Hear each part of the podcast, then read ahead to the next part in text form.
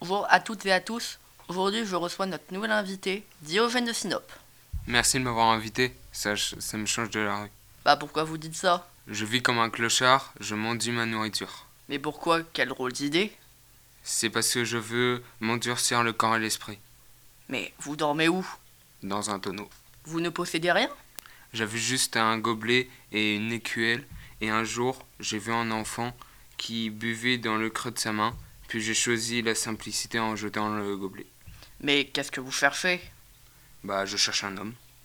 Mais il y en a partout, même moi. Moi, ce que j'appelle un homme, c'est un être vraiment libre.